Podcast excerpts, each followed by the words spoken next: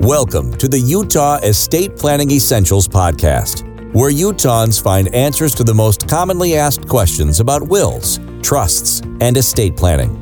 If you're a Utah resident who would like to make sure that your affairs are in order and that your loved ones are taken care of before and after you pass away, then this podcast is for you.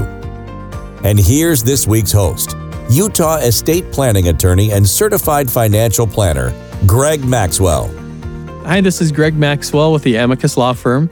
I'm going to answer a question today that is common and that we get all the time.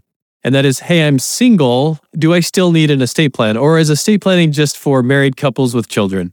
And the answer to that is absolutely you need an estate plan if you're single. And half of estate planning is has to do with what happens while you're still alive.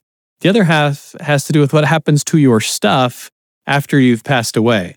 But estate planning also takes into consideration your healthcare directives, your living will, and also a financial power of attorney. So, take for example an, an, incident where you are involved in an accident and you're incapacitated, and the doctors need to talk to somebody about your medical care and what you know, they need to be working with somebody. And if you don't have a medical directive, it makes it very difficult for them to do that.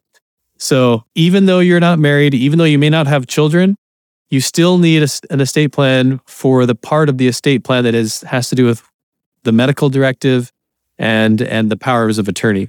And then also the other half, what happens to your stuff after you've passed away, you still want to have a a say and have and decide where your stuff goes. So even if you don't have children and you're single, you don't want a probate court or judge deciding where it go, goes or the laws of intestacy to decide where your stuff goes. You want to be able to decide where is my stuff going, who's it going to, who's it going to benefit, and leave a legacy that way. So, yes, absolutely. If you're single, you still need an estate plan, give us a call and we'll help you set that up. Thanks for listening to the Utah Estate Planning Essentials Podcast. If you have any questions about estate planning, please email us at contact at amicusfirm.com or visit amicusfirm.com to book a call. If you find this podcast helpful, don't forget to subscribe.